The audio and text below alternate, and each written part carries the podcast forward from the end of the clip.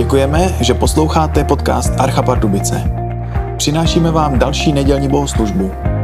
Pro informace o Arše navštivte naše webové stránky archapardubice.cz. Užijte si poslech.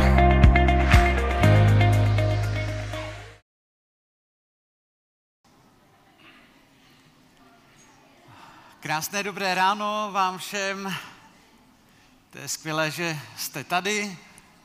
Ceníme si toho, že jste si řekli, jo, 9.30, to je super místo, archa, neděle, perfekt. Tak jenom ještě teď dorazit z předsálí sem do sálu hlavního. Výborně, takže ještě jednou vítejte všichni, kdo jste tady v Arše, vítám i vás, kdo nás sledují online. Dnes máme speciální neděli se zvláštním programem, protože mezi námi jsou hosté z Rádia 7, takže pokud se dneska chcete vrátit domů a říct si, hele, dneska jsem mluvil s pracovníkem z rádia, tak dneska máte tu jedinečnou šanci. Podívejte, tady ve stejnokroji červeném, až na jednu výjimku, sedí tady v první řadě, takže můžete za nimi dorazit, vyfotit se s nimi a já nevím, k čemu by vám by to bylo užitečné, ale v každém případě uh, máme tady hosty z rádia Pavla Kola, který bude kázat, Karolínu Vološinovou a Luci Endlicherovou. Takže vítejte, jsme rádi, že jste dorazili a rozhodně to platí o, o vás všech. Jsem rád, že jste tady. Eh, jsem rád, že vám to nějakým způsobem už mohli říct tady lidé u vstupu, říkám to a já tady odsud, myslíme to vážně, jsme rádi, že jste tady. Každého tady vítáme. Pojďme společně zpívat. Eh, neděle, to je krásný den k tomu, abychom mohli nějak zaměřit svoji pozornost taky na Boha. A jsou nám v tom pomocí písně. Teď budeme zpívat první z nich. Je to píseň z křesťanského kancionálu, píseň 269.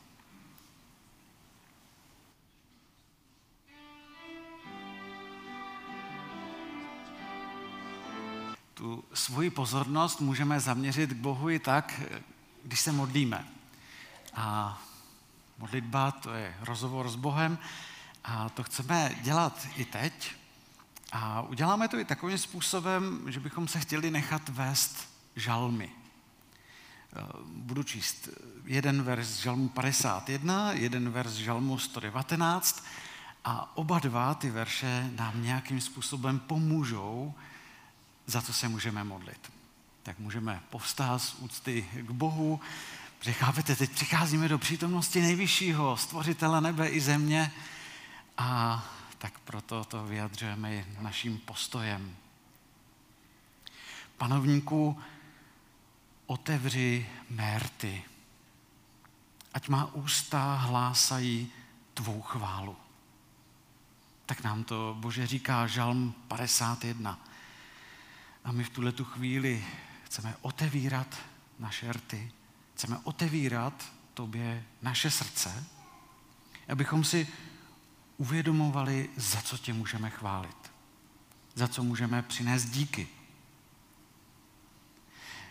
A když nám tvé slovo říká, otevři mi oči, ať mám na zřeteli divy ze zákona tvého, taky za to se modlíme, aby, aby si nám pomáhal otevírat oči, náš vnitřní zrak, abychom mohli vidět, co pro nás máš připravené. Abychom mohli vidět ty divy z Bible, abychom mohli vidět to, kam nás chceš směřovat. Děkujeme ti za tvoji blízkost i přítomnost. A otevíráme se ti. Amen tak můžeme se posadit a budeme teď společně dál pokračovat v písních. Chceme zpívat společně chvály, protože tak, jak jsme si to připomínali z toho žalmu 51, panovníku, otevři mé rty, ať má ústa hlásají tvou chválu. No, tak teď je čas se k tomu připojit, teď je čas k tomu říct ta slova, kterými nás povede chválící skupinka. A v průběhu těchto těch písní také bude probíhat další taková oslavná věc jako sbírka. Můžeme děkovat Bohu, co nám daroval. A Děcka, teď je čas, kdy budete moci vyrazit pro ten speciálně vám vytvořený program. Takže teď vyrážíte do besídek, jak tomu říkáme. A já už tady dopředu teď poprosím Pavla Kola, který bude dneska kázat.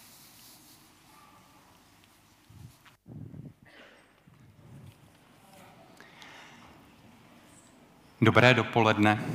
Dnešní kázání uvedu slovy Alberta Einsteina. Každý má dvě možnosti. Buď je naplněn láskou, anebo strachem.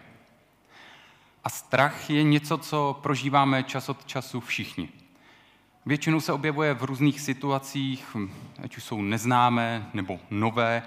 A ne všechno, co, čeho se bojíme, je zjevné. Něco je ukryté někde hluboko v naší mysli. I do těchto hlubin se pokusíme dnes nahlédnout a posvítit na ně slovy Evangelia. Pojmenujeme jednotlivé strachy a ukážeme, jak s nimi bojovat. Podíváme se na Ježíše, jestli se bál a jak bojoval se strachem.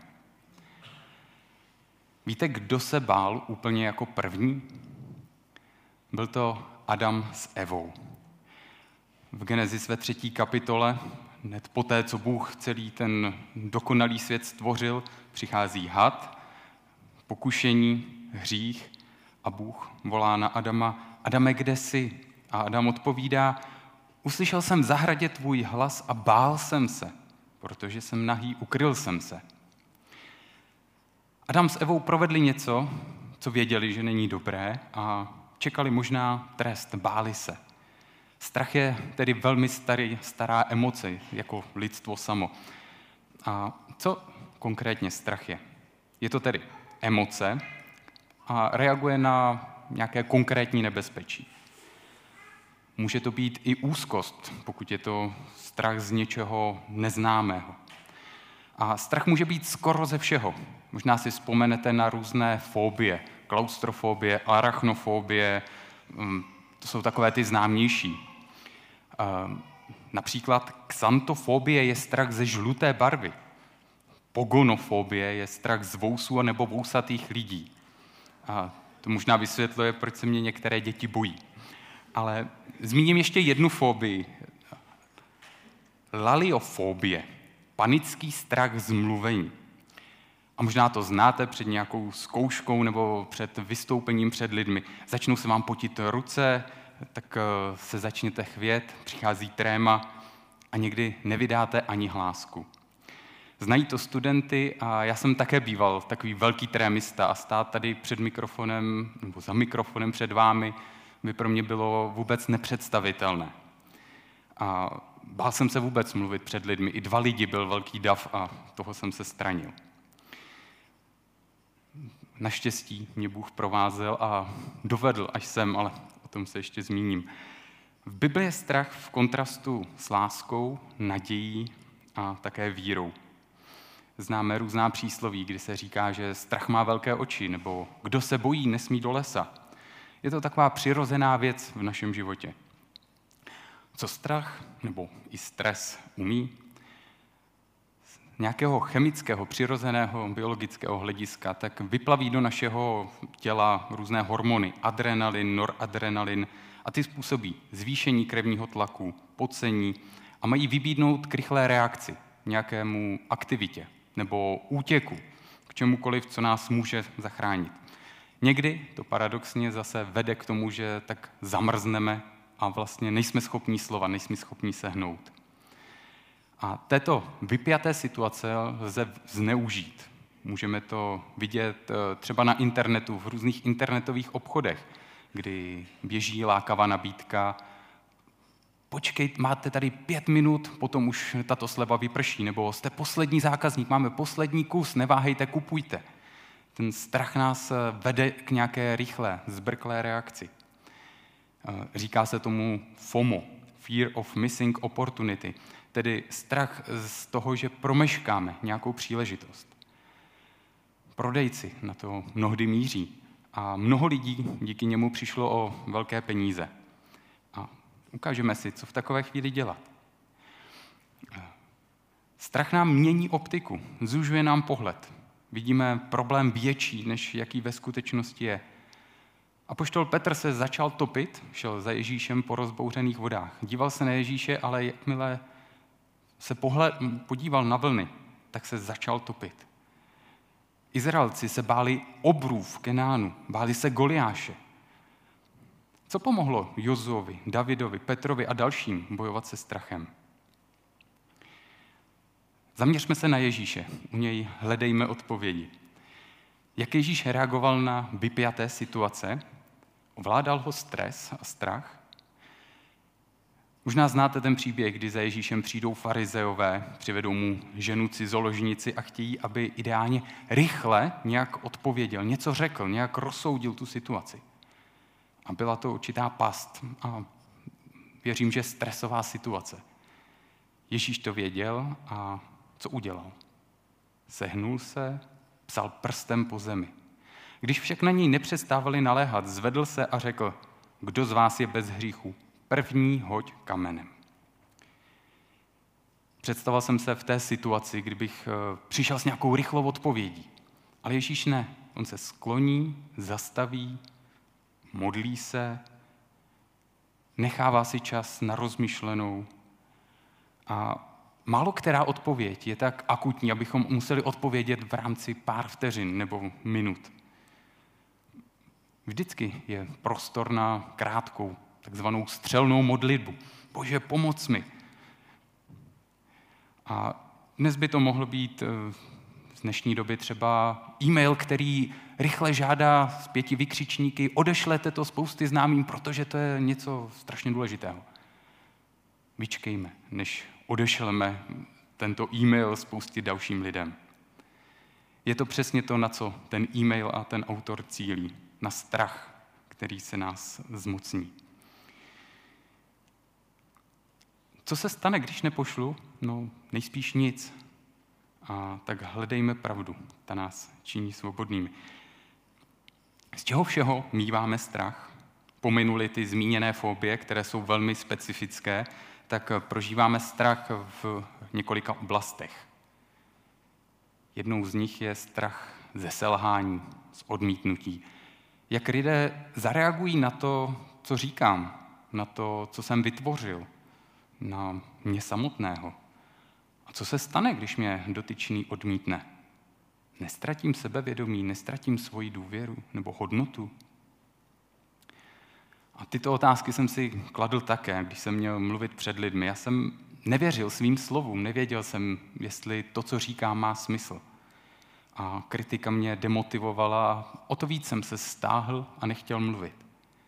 Ale poté, co jsem poznal boží lásku a dostal se na setkání mladých církví, kteří se mě ptali, a jak jsi se sem dostal, a jak jsi uvěřil, jak jsi poznal Pána Boha, tak já se rozmluvil a začal jsem sdílet to, co jsem měl na srdci. A skrze tuto zkušenost a mnohé další začal ten strach z lidí a z mluvení slábnout. Bůh posílal do mého života lidi, kteří mi říkali, že Bůh pro mě má nějaký další plán, že budu mluvit před lidmi. Nyní dělám v křesťanském rádiu a mluvím k lidem, aniž jsem si to kdysi dokázal představit. Byl jsem trochu jako Mojžíš, který se bál vyvést ten izraelský lid, protože si nevěřil svým schopnostem, nevěděl, kdo za ním stojí. A tak volal k Bohu, že není způsobilý mluvit, já to nedokážu. Ale Bůh byl s ním. Bůh mu poslal Árona, jeho bratra. Já jsem zase dostal skupinku mladých lidí, se kterými jsem se mohl sdílet. Tam jsem dokonce poznal i svoji manželku. A po nějakých pěti letech příprav mě Bůh dovedl právě do rádia, eh, před lidi a mikrofon. A tam ještě nastala artikulační a řečnická škola, to si můžete vyzkoušet i dnes odpoledne. A nebýt toho potvrzení, že mě Bůh chce za mikrofonem, za rádiem, abych mluvil k lidmi, tak bych tam asi do dnešního dne nevydržel. A při zpětném pohledu vidím, jak Bůh to svoje slovo naplňuje. A teď se oslavuje navzdory té mojí bázlivosti, mému strachu. A tak máme konkrétní boží zaslíbení do toho, co děláme, kam nás Bůh chce zavést, co pro nás má připraveno. A pokud ne, tak jej hledejme. Může to být posilou pro náš další život, naše další kroky.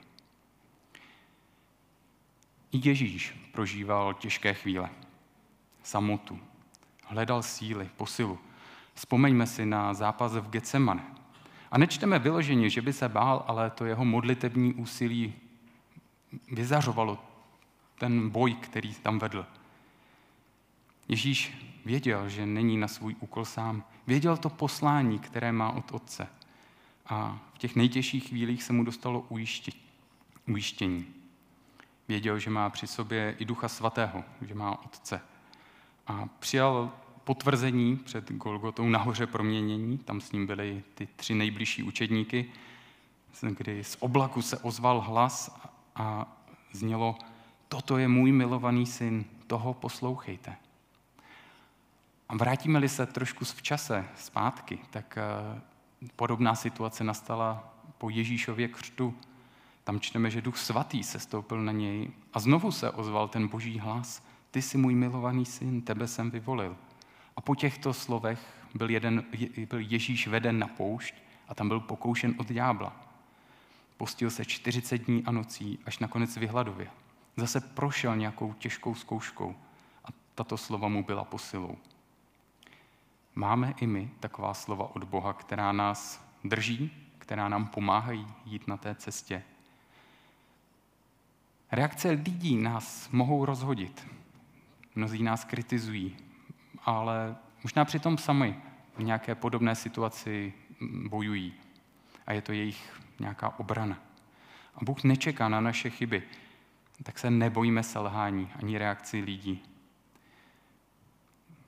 Pisatel listu židům píše, proto smíme říkat s důvěrou, pán při mě stojí, nebudu se bát.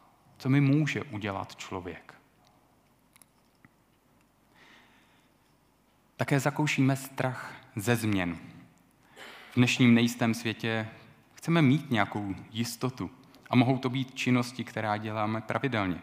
Místo, kde bydlíme, pracujeme, trávíme tam volný čas. A do určité míry je to nějaký pocit bezpečí a klidu. Ale jak to bývá, svět se mění. Přichází rodinné události, nemoci, potřeba se stěhovat, změnit práci, přijde nemoc, stačí změna programu a přichází nejistota. Doktor Holmes a Ráhne vypracovali tabulku stresu. Při překročení určité míry za rok je větší pravděpodobnost, že onemocníme. A například rozvod má druhou nejvyšší míru stresu hned po úmrtí partnera. Ale stresovou událostí jsou i manželství, narození potomka. A tak je přirozené, že se bráníme určitým změnám, které přicházejí. Ale bez nich mnohdy nerosteme. V nich sice hledáme stabilitu, ale potřebujeme najít stabilitu. A tu máme v Bohu který je tím pevným bodem a nepohne se ani v těchto bouřích našeho života. Další oblast, ve které se bojíme, tak je naše zajištění. V čase vysoké inflace, rostoucích cen energií, válce na Ukrajině, v Izraeli, je snadné propadnout strachu, co s námi bude. Budu mít na zaplacení účtů, dosaďme si, co potřebujeme. Jsou mnozí, kteří takové starosti nemají. A chvála Bohu. Ale vidím kolem sebe hodně lidí, kteří počítají skoro každou korunu. Strach nás může sevřít v tom nedostatku, co s námi bude, ale i v tom nadbytku. Nesebere mi někdo ty peníze, které mám, nevloup se mi ten zloděj do trezoru? V tomhle se mi velmi líbí modlitba Agura, kterou nalezneme ve 30. kapitole knihy Přísloví. O dvě věci tě prosím, neodpírej mi je, než dříve, dříve než umřu. Zdal ode mě šálení a lživé slovo. Nedávej mi chudobu ani bohatství. Opatřuj mě chlebem podle mé potřeby, tak abych přesice neselhal a neřekl, kdo je hospodin. Ani abych z chudoby nekradl a nezneuctil jméno svého Boha. Možná jste tam zaslechli slova modlitby páně. Dej nám každodenní chléb, postarej se o nás každý den. Přidám jeden známý úsek zkázání nahoře. Ježíš tam mluví o tom, abychom si nedělali starost, co budeme jíst, co budeme pít, co si budeme oblékat. Protože Bůh o těch našich starostech ví. Proč si děláme starosti o oděv? Bůh obléká polní lilie a přitom je to polní tráva. Bůh sytí nebeské ptactvo. O co víc se postará o nás. Ví, že to všechno potřebujeme. Hledejme především to jeho království a spravedlnost a všechno ostatní nám bude přidáno. To je zaslíbení, které máme. Postará se o nás. A když slyšíme tato slova, tak na Ježíšově životě vidíme, že on, on nežil v nějakém nadbytku, nebyl v luxusu, nebydlel v těch královských palácích, ale důvěřoval Bohu Otci, že se o ně postará. A někdy nevidíme ty boží cesty dost jasně. Možná nám brání nějaké vnitřní strachy, ale věřím, že jste zakusili tady tu boží péči. Jenom jsme si možná nevšimli, nezareagovali, nebyli vděční. Našli jste někdy v kapse zapomenuté peníze, zrovna když jste je potřebovali? Dostali jste nějakou neočekávanou platbu, vrácenou půjčku nebo cokoliv, zrovna ve chvíli, kdy vám scházelo pár korun na zaplacení ničeho? Dostali jste se k novému bydlení, k nové věci, kterou jste chtěli, ale nekoupili jste si ji. Bez hledání, bez eh, nějakých dalších nabídek. Bůh ji poslal do našeho života, protože o tom ví. Jsou ten ukázky toho, jak Bůh jedná. Ale hledejme ve svém životě podobná zastavení. A mnohé křesťanské organizace, mezi nimi Rádio 7, ale i známé další, nemají nějaké zdroje příjmu, ale žijí z darů a důvěřují Bohu, že se o ně postará, že zaplatí tu službu, jak říká, že ve svém slově. Ježíš vyslal své učedníky bezmožny peněz, jídla, vod, s tím, že dělník je hoden své mzdy a později se jich ptá, když jsem vás vyslal bez měšce, mošny a obuvy, měli jste v něčem nedostatek? A oni mu odpověděli, neměli. A zmíním ještě jeden příklad ze starého zákona. Prorok Eliáš prorokoval několika leté sucho a v něm přišel hlad na celou zemi. Bůh ho vede k potoku, kde má dostatek vody a posílá mu havrany, kteří mu nosí jídlo. Po čase potok vyschne a Bůh posílá Eliáše za vdovou ze Sarepty. A tam má jen hrst mouky a trošku oleje. Chce si upéct eh, chleba nebo sbírá dřevo, aby si upekla chleba pro sebe a pro syna. S tím, že neví, co bude dál, že pak zemře. A Eliáš jí řekl, neboj se, jdi udělej, co si řekla, jen mi z toho nejdřív připrat malý podpopelný chléb a přines mi jej. Potom připravíš jídlo pro sebe a svého syna, neboť toto praví hospodin, Bůh Izraele. Mouka ve džbánu neubude a oheň v láhvi nedojde až do dne, kdy dá hospodin zemi déšť. A tak šla a udělala, jak Eliáš řekl, a měla co jíst po mnoho dní ona i její dům. Mouka ne, ve džbánu neubývala, olej v láhvi nedocházel, podle slova hospodinova, které ohlásil skrze Eliáše. A zde vidím zajímavou věc, takový lék na strach, lék na nedostatek, který může být v dávání. Ačkoliv si myslíme, že máme málo, tak i to málo, co můžeme dát dál, jako ta vdova, tak může být požehnáním pro někoho dalšího a Bůh to může rozmnožit. A poštol Pavel píše, Bůh má moc nás zahrnout všemi dary své milosti, abyste vždycky měli dostatek všeho, co potřebujete a ještě vám přebývalo pro každé dobré dílo. Ježíš žil v nepohodlí. Mnozí učedníci ho opustili, protože neměl kde složit hlavu. Ale nepohodlí mu nevadilo. I apoštol Pavel trpěl nedostatkem, ale dovedl mít hojnost. Ve všem byl zasvěcen, byl syt i hladov, měl nadbytek i nedostatek. Měl ten dobrý postoj k Bohu. Věděl on, že se o něj postará. A co nám může pomoci mít ten takovýhle postoj v srdci? Nelpět na majetku a důvěřovat Bohu, který se stará a pečuje. A ta oblast, ve které bojujeme, je něco, co můžeme s Bohem vykomunikovat, co nám dá, abychom mohli mít svobodu, i třeba ve financích, v majetku. Další oblast, o kterou se bojíme, je zdraví. Představte si, že vy mm, vyrážíte popřát příteli k narozeninám. A tak co se vám naběhne na mysli jako první? Popřejete mu hodně štěstí a zdraví. A proč bychom přáli zdraví, když bychom se o něj nebáli? Když bychom věděli, že ten člověk bude zdravý? Nemoc přichází do našeho života různými cestami. Někdy je to naší špatnou životosprávou, někdy to může být duchovní vliv, nějaká psychika, prostředí. Často to je způsobeno nějakým vnitřním stresem, napětím, které prožíváme. A nikdo ale nemoc nechce. Je to zákeřné, nevíme, kdy nás zastihne, jak moc, jak ohrozí naše plány, náš život. Jobovi se během chvíle změnil celý život a kvůli jeho nemoci jej opustili všichni, i téměř jeho žena. Nemocný byl i apoštol Pavel, který měl určitý osten v těle, který ho srážel, ale jak píše, tak eh, to bylo proto, aby si o sobě mnoho nemyslel. Bůh dovolil toto omezení pro apoštola Pavla, aby nespichl. A já jsem slyšel příběh jedné staré věřící paní a ta byla, nebo je, na půlku těla ochrnutá, ale zároveň říkala, že si toho vlastně váží, že vidí, že by bez toho možná ten její život vypadal úplně jinak. Nežila by v pokoře před Bohem, kdyby toto omezení neměla. Timoteus měl nemocný žaludek. Vidíme, že se nemoci nevyhýbaly apoštolům, dalším Ježíšovým učedníkům.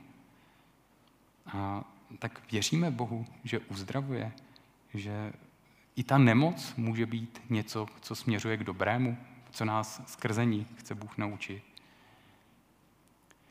A možná jsme se setkali s takovým postojem, že nemocný je nějak málo věřící, nebo nějak špatně věří, málo se modlí. Ale není to tak. Bůh dopouští nemoci v našem životě. Právě proto, že nás někdy skrze to něco chce naučit. Zpomalit. Ježíš nemoci neuzdravoval eh, všechny. Někdy a ne stejným způsobem. Ne, eh, nepoužil dvakrát stejnou metodu. S každým jednal tak trochu individuálně. Jedna nemoc byla k boží slávě, druhá k takové zahambení farizeů, třetí k poučení učedníků. A Ježíš se nebál dotýkat malomocných, kteří se ostatní štítili. Nedávno mě zaujal biblický příběh Chromého, který se dával roky v chrámu a tam žebral. A do stejného chrámu chodil i Ježíš. A ten musel kolem něj procházet, ale neuzdravil ho. Proč? V knize skutků potom čteme, že se potkal až s Petrem a Janem po Ježíšově vzkříšení a prosil o albužnu, ale Petr mu řekl, stříbro a zlato nemám, ale co mám, to ti dám. Ve jménu Ježíše Krista Nazareckého vstaň a choď. A ten chromý začal chodit. Uzdravili ho až učedníci nebo apoštolové. Bůh odpovídá na modlitby, uzdravě v tom svém čase. A tak vytrvejme v modlitbách. Důvěřujme Bohu, že stojí i nad našimi nemocemi. Ježíš je nesl na kříž. Nebojme se jich. On nad nimi zvítězil. A posunuli tento strach o zdraví ještě kousek dál, tak se dostaneme k takovému strachu o život. Ehm, někdy přijde do našeho života těžká nemoc, která má velkou sílu a ten náš život může být ohrožen. Můžeme se ocitnout blízko smrti v dopravě během pár vteřin. Stačí drobná nepozornost nás nebo někoho jiného. A podobná, podobný strach ze smrti ochromil i učedníky. Možná znáte ten příběh, jak plují na Galilejském jezeře, teď je velká bouře. Učedníci se strachují, co s námi bude, zahyneme. Bojí se, že skončí ve vlnách ale Ježíš spí na, na vločce během té bouře. Tak ho zbudí a to je ti jedno, že hyneme. Zkušení rybáři musí jich znát, co je bouře na, na moři, ale pocitují strach, bojí se, že zemřou. Ježíš tam spí. V dalších verších vidíme ale, že Ježíš vykročil a utišil tu bouři. Ukázal učedníkům tu svoji moc. Ježíš život sám se smrti nebál. A pokud jste dočetli dokonce aspoň jedno z evangelií, tak víte, jak Ježíš dopadl. Byl souzen, ačkoliv se mohl hájit, tak neřekl ani slovo. A byčovali ho, přibyli na kříž, tam zemřel. Byl uložen do hrobu, ale třetího dne byli všichni velmi překvapení, když byl hrob prázdný. Ježíš přemohl smrt, byl vzkříšen a teď sedí po pravici Otce a přimlouvá se za nás. A nás vybízí, abychom se také o své životy nestrachovali, neboť jsou v božích rukách, tedy pokud jsme je Bohu svěřili. A vidíme, že tuto víru měli učedníci po Ježíšově vzkříšení a navzdory pronásledování a protivenství dál nesli evangelium do všech končin světa. Prvním učedníkem se stal Štěpán. U jeho kamenování byl přítomný Saul, později apoštol Pavel. A další apoštolové pro svoji víru zemřeli. Snad jediný, kdo dožil ty své dny v pokoji, byl apoštol Jan. Na mnoha místech světa dnes křesťané zakouší pronásledování, nějaký způsob persekuce. A díky Bohu, že my máme tu svobodu. Můžeme žít v zemi, kde můžeme mluvit veřejně o Kristu. A i díky takovýmhle hrdinům víry se evangelium dostalo až k nám sem a šíří se na mnoha místech po světě. Někteří jsou osloveni tou jejich vírou, která je větší než strach o jejich život. A možná si říkáte, já takovou víru nemám. A nebojte se, nejste sami, já také ne. Sám nevím, jak bych reagoval v nějaké situaci, kdybych měl si vybrat, jestli zapřu Krista, anebo mi to bude stát život. Ale jsem vděčný za to, že zatím tento boj podstupovat nemusím. A vnímám ty boží krůčky, které mě vedou, abych tento strach překonával. Kdy důvěřuju Bohu v těch malých věcech, že se stará o to, co jím, o to, co mám na sebe, o to, že mám kde bydlet, že mám přístup k běžným věcem, lékařské péči a vodě. I nedostatek tohoto nás může přivést ke smrti nebo k nějakému strachu z toho, co bude. A dvě starozákonní postavy měly tento strach ze smrti také velmi silný. Jejich příběhy znáte. Král David Utíkal před Saulem a pak i před svým synem. Postavili se proti němu vlastní spolubojovníci. Ale skrze žalmy, které psal, vidíme tu naději v Bohu, kterou měl. Ačkoliv se bál o ten svůj život, důvěřoval Bohu, přinášel mu ten svůj strach a Bůh ho proměňoval, posiloval. A už jsem zmínil proroka Eliáše, který zakusil velké věci. Bůh se o něj postaral ale po tom velkém vítězství na Karmelu také zakusil chvíle strachu. Chvíle, kdy byl blízko smrti. Bál se o svůj život. Právě po výhruškách královny Jezábel. Prožíval depresi, úzkost.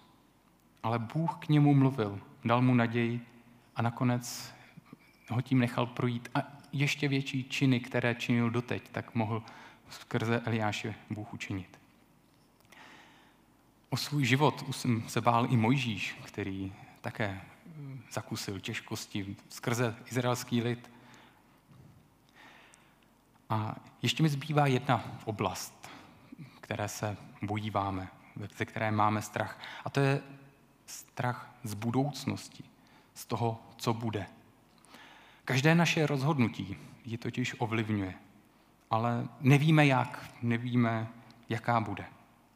Nebo ano. Bojíme se, když se rozhodujeme. Rozhodneme se dobře, když půjdu na tuhle školu, když si vezmu tohle partnera, když budu v tomhle zaměstnání. Bojíme se změn, zda budeme mít síly, zda se naplní ty naše sny. Do budoucna nevidíme, ale někteří toho můžou zneužít. Právě využít tohoto strachu, který máme s nějakou schopností, která vypadá, že tu budoucnost předpoví. Ať už to jsou horoskopy, doptávání se karet, dosaďme si cokoliv, co nám dává nějakou vidinu do budoucnosti, tak eh, to jenom může zakrýt ten náš strach nebo využít ten náš strach. Dopadne ta budoucnost tak, jak jsem očekával, tak, jak mi to někdo takhle řekl? Mám to jednodušší, když eh, mi někdo přeturčí, jaké to bude? Dávám také jednu radu do budoucnosti. Svěřte ji Bohu. On ví, co nás čeká a připravuje pro nás tu krásnou budoucnost v tom jeho království. Tam budou ulice ze zlata, nebude tam pláč a on setře každou slzu z očí. Nebude tam smrt, ani žal, ani nářek, ani bolest, neboť vše, co bylo, to pominulo.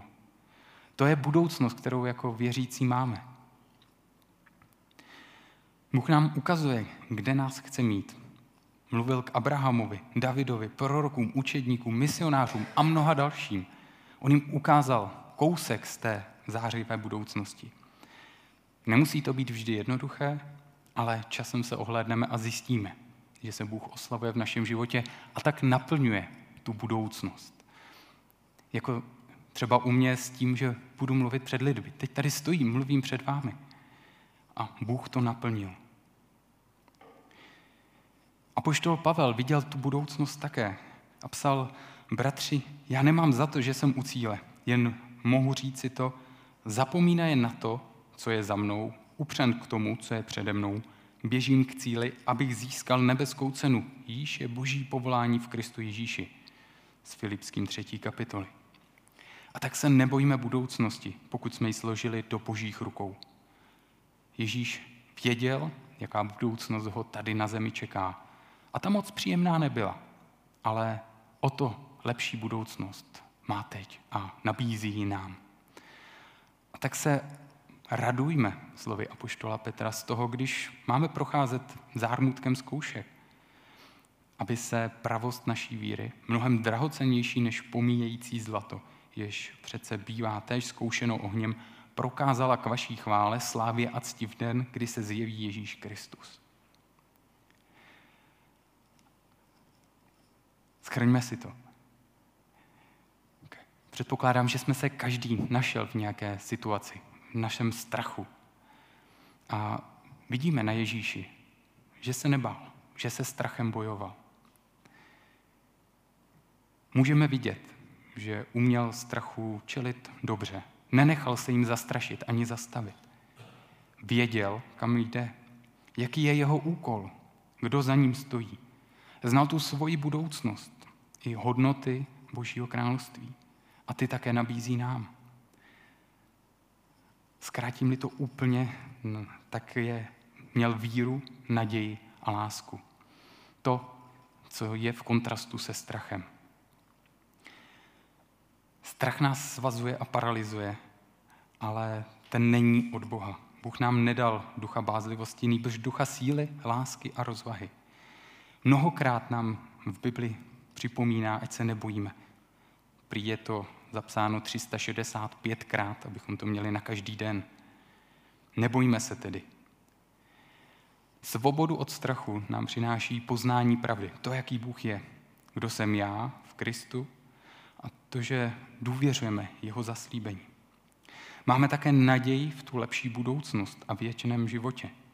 A pokud máme lásku, tak máme dostatek prostředků tomu, jak čelit strachu v našem životě. A zakončím slovy apoštola Pavla z první kapitoly čtvrté, z prvního listu čtvrté kapitoly, 17. až 19. verš. V tom jeho láska k nám dosáhla cíle, že máme plnou jistotu pro den soudu, neboť jaký je on, takový jsme i my v tomto světě. Láska nezná strach. Dokonalá láska strach zahání. Vždyť strach působí muka a kdo se bojí, nedošel dokonalosti v lásce. My milujeme, protože Bůh napřed miloval nás. Amen.